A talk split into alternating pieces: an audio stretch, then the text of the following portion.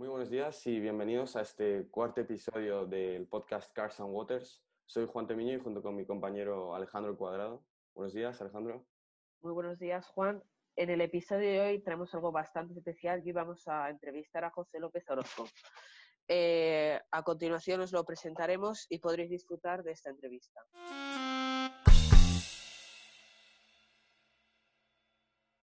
Buenos días, José. Eh, hoy vamos a hacer unas preguntas, si te parece. Buenos días, Juan. Encantado. Igualmente, eh, vamos a empezar con la primera pregunta que sería, ¿cómo es la experiencia de ser un copiloto de rallies? Bueno, pues la experiencia es una experiencia muy bonita, ¿no? Para el que le guste, ¿no? Es algo que, no sé, tiene varias componentes, ¿no? Es un, es un deporte pleno que exige pues todo lo que exige un deporte en términos de preparación y de concentración y de entrenamiento y de espíritu de superación y de mejora. Y luego pues es una experiencia pues eh, rally a rally pues siempre muy emocionante, cada rally es distinto que cualquier otro rally que haya habido antes, todo es nuevo, todo pasa por primera vez. Y pues se viven muchas emociones de, de, de, en, todos los sentidos, ¿no? Desde, desde, las descargas de adrenalina, de las situaciones comprometidas, hasta el propio momento a momento del rally, pues es una aventura impresionante cualquier carrera. Sin duda debería serlo. Entonces, si quieres, háblanos un poco más de cuál fue tu experiencia con los rallies y cómo participaste en ellos. Bueno, yo empecé, yo, yo no sé por qué, porque yo tenía de, bueno, yo, yo ahora ya soy, soy mayor, ya tengo 63 años, o sea, de lo que te estoy hablando desde, yo creo, pues de, yo recuerdo que a los 14 años mi padre eh, pues era lector de la revista Autopista, que en aquella época pues eh, me parece que solo había esa de coches en España, estamos hablando de hace eh, pues, pues, pues 45 años, ¿no? Y entonces a mí no sé por qué siempre me atraía el tema de los rallies, me quedaba viendo las, los reportajes que aparecían en la revista y siempre me, me atraía el ser copiloto. Entonces, pues no sé, no sé por qué, pero sí me llamó muchísimo y yo quería serlo.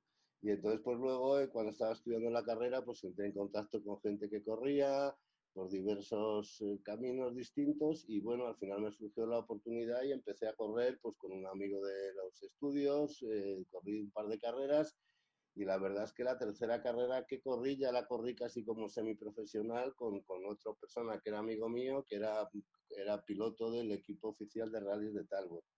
Y a partir de ahí pues empecé a correr compaginando con los estudios, eh, pues en distintos, casi siempre como semiprofesional, eh, con los equipos de Talbot de aquella época, el equipo de Citroën con Ricardo Muñoz, y luego ya finalmente pues me fichó Opel, eh, que acababa de montar el equipo de rallies con el Opel Manta 400 y pues corrí yo creo que fueron tres o cuatro temporadas hasta que después pues en la dirección de la compañía pues eh, me, propusieron dejar de ser copiloto y pasar a ser el director del equipo. Eso fue creo que en 1980, no me acuerdo ahora, si 81 u 87, uno de esos dos años, de esos años era. Y pues por entonces, pues eh, esa fue un poco mi, mi, mi, historia de, de mis carreras. Sí, sin duda muy, muy interesante. Entonces, Alejandro, si quieres preguntar la siguiente pregunta. Sí, si te parece, te vamos a hacer otra pregunta y es la siguiente. ¿Cómo se prepara un copiloto de rally para un tramo? Para un tramo, bueno, para un tramo eh, de velocidad, pues eso previamente se ha entrenado con el piloto, ¿no? Con, con eh, no sé, ahora han cambiado las reglamentaciones de mi época. En mi época el número de entrenamientos era libre y luego se ha restringido mucho. Me parece que ahora en el Mundial se pueden dar, no sé si son dos o tres pasadas solo, de entrenamientos con objeto de, abaratar costes y de abaratar tiempos, ¿no? fundamentalmente costes.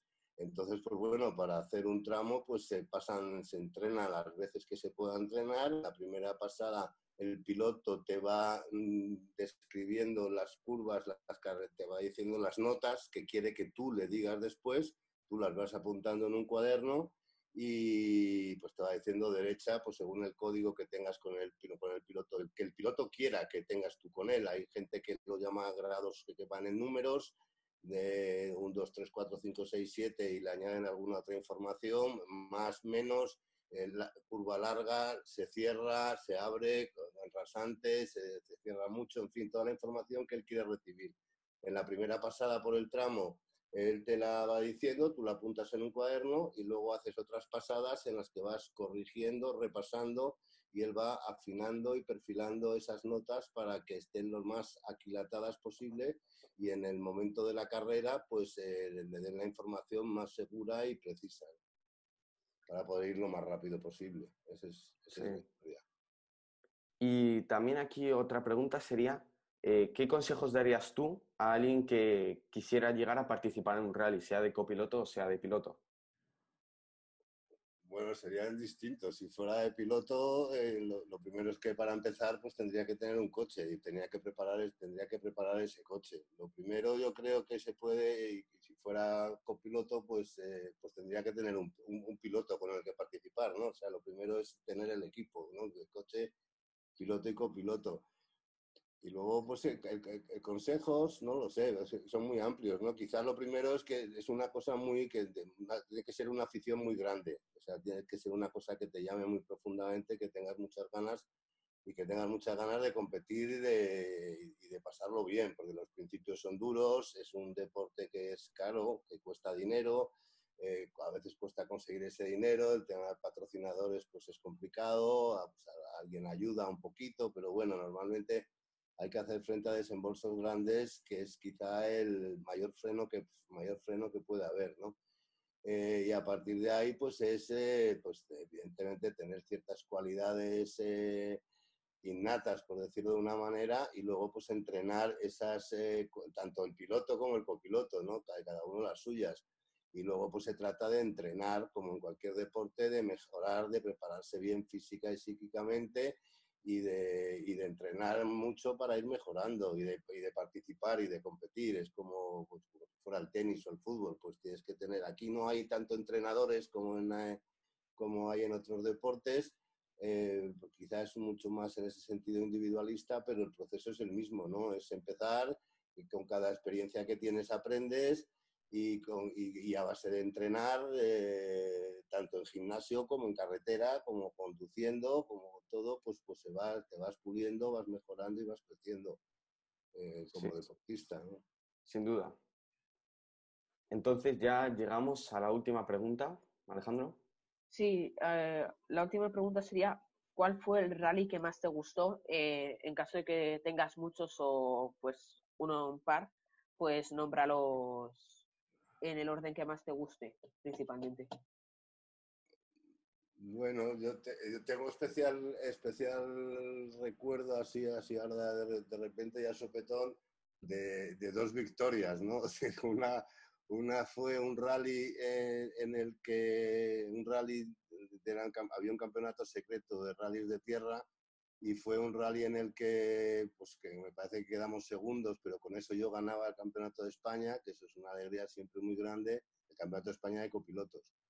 Eh, y otro fue un rally que corrí eh, con, el equipo Opel, con General Motors, con Benny Fernández en Bulgaria, que era un rally muy, muy complicado, muy largo, muy duro, puntuable para el Campeonato de Europa, eh, que se corrieron unas circunstancias bastante bastante poderosas, bastante potentes ahí en Bulgaria y pues que eh, lo ganamos, ¿no? Con una competencia bastante fuerte, pues eh, lo ganamos y fue una quizá la victoria más, más señalada que he tenido. Eh, esos quizás serían los dos que me han aflorado ahora el recuerdo así más rápido, pero vamos, te pones a pensar un poco y, y, en todos los rallies, de todos los rallies tienes algún recuerdo, ¿no? Muchas veces nos juntamos ahora, pues, los, que corríamos en aquella época, eh, y, en el minuto dos ya estamos recordando anécdotas y, vivencias y experiencias de, todas las carreras. Son, son, son tan ricas en, momentos, en, experiencias, en historietas que suceden dentro, que todas tienen algo bueno para recordarlas, ¿no? Pero quizás sí las dos más grandes, pues me he ido eso, a dos victorias importantes. Oye, pues José, una historia sin duda muy, muy apasionante. Ha sido un placer por nuestra parte tenerte aquí Eres el primer invitado que hemos tenido en este podcast. Es un honor, de verdad. Muchas gracias a vosotros. La verdad es que me habéis hecho recordar tiempos eh, que ya hablábamos al principio, ¿no? que son hace cuarenta y tantos años. Pero vamos, sigo manteniendo mucho contacto con amigos, con, con, con, con Benny, con, con, Carlos Sainz también, de vez en cuando, con Ojo la Calle, con muchos amigos de aquella época. Y, y, siempre, ya te digo, somos un poco ya como los abueletes, ¿no? que, nos, que nos juntamos y empezamos a recordar batallitas de la juventud pero bueno, es algo, de la verdad, en esto que eh, siempre, siempre emocionan, ¿no? Y la verdad es que, que, son recuerdos siempre y de hecho es lo que te quería decir, que me habéis llevado a ese mundo y, y bueno, me habéis, eh, me habéis hecho emocionarme, ¿no? Con esos recuerdos, la verdad es que fue una época maravillosa. Todos los que corríamos en aquella época la recordamos como tal y muchas veces nos decimos entre nosotros, joder, qué suerte hemos tenido de haber tenido una vida en la que haya podido eh, pasar esas cosas, ¿no? Y nada, Oye, por, por, por, por, recuerdos y estas emociones a, la mente y al corazón, a los dos. Ha sido un placer, sin duda. Y como siempre, podéis ver este podcast en YouTube, en Spotify, en iTunes. Ahora ya estamos disponibles y también en SoundCloud. Visitad nuestra página web, car-reviewsmagazine.com, para la nueva información sobre todos los coches del mundo del motor y la comunidad para todos los amantes que compartimos esta pasión. Nos vemos en el próximo podcast. El próximo.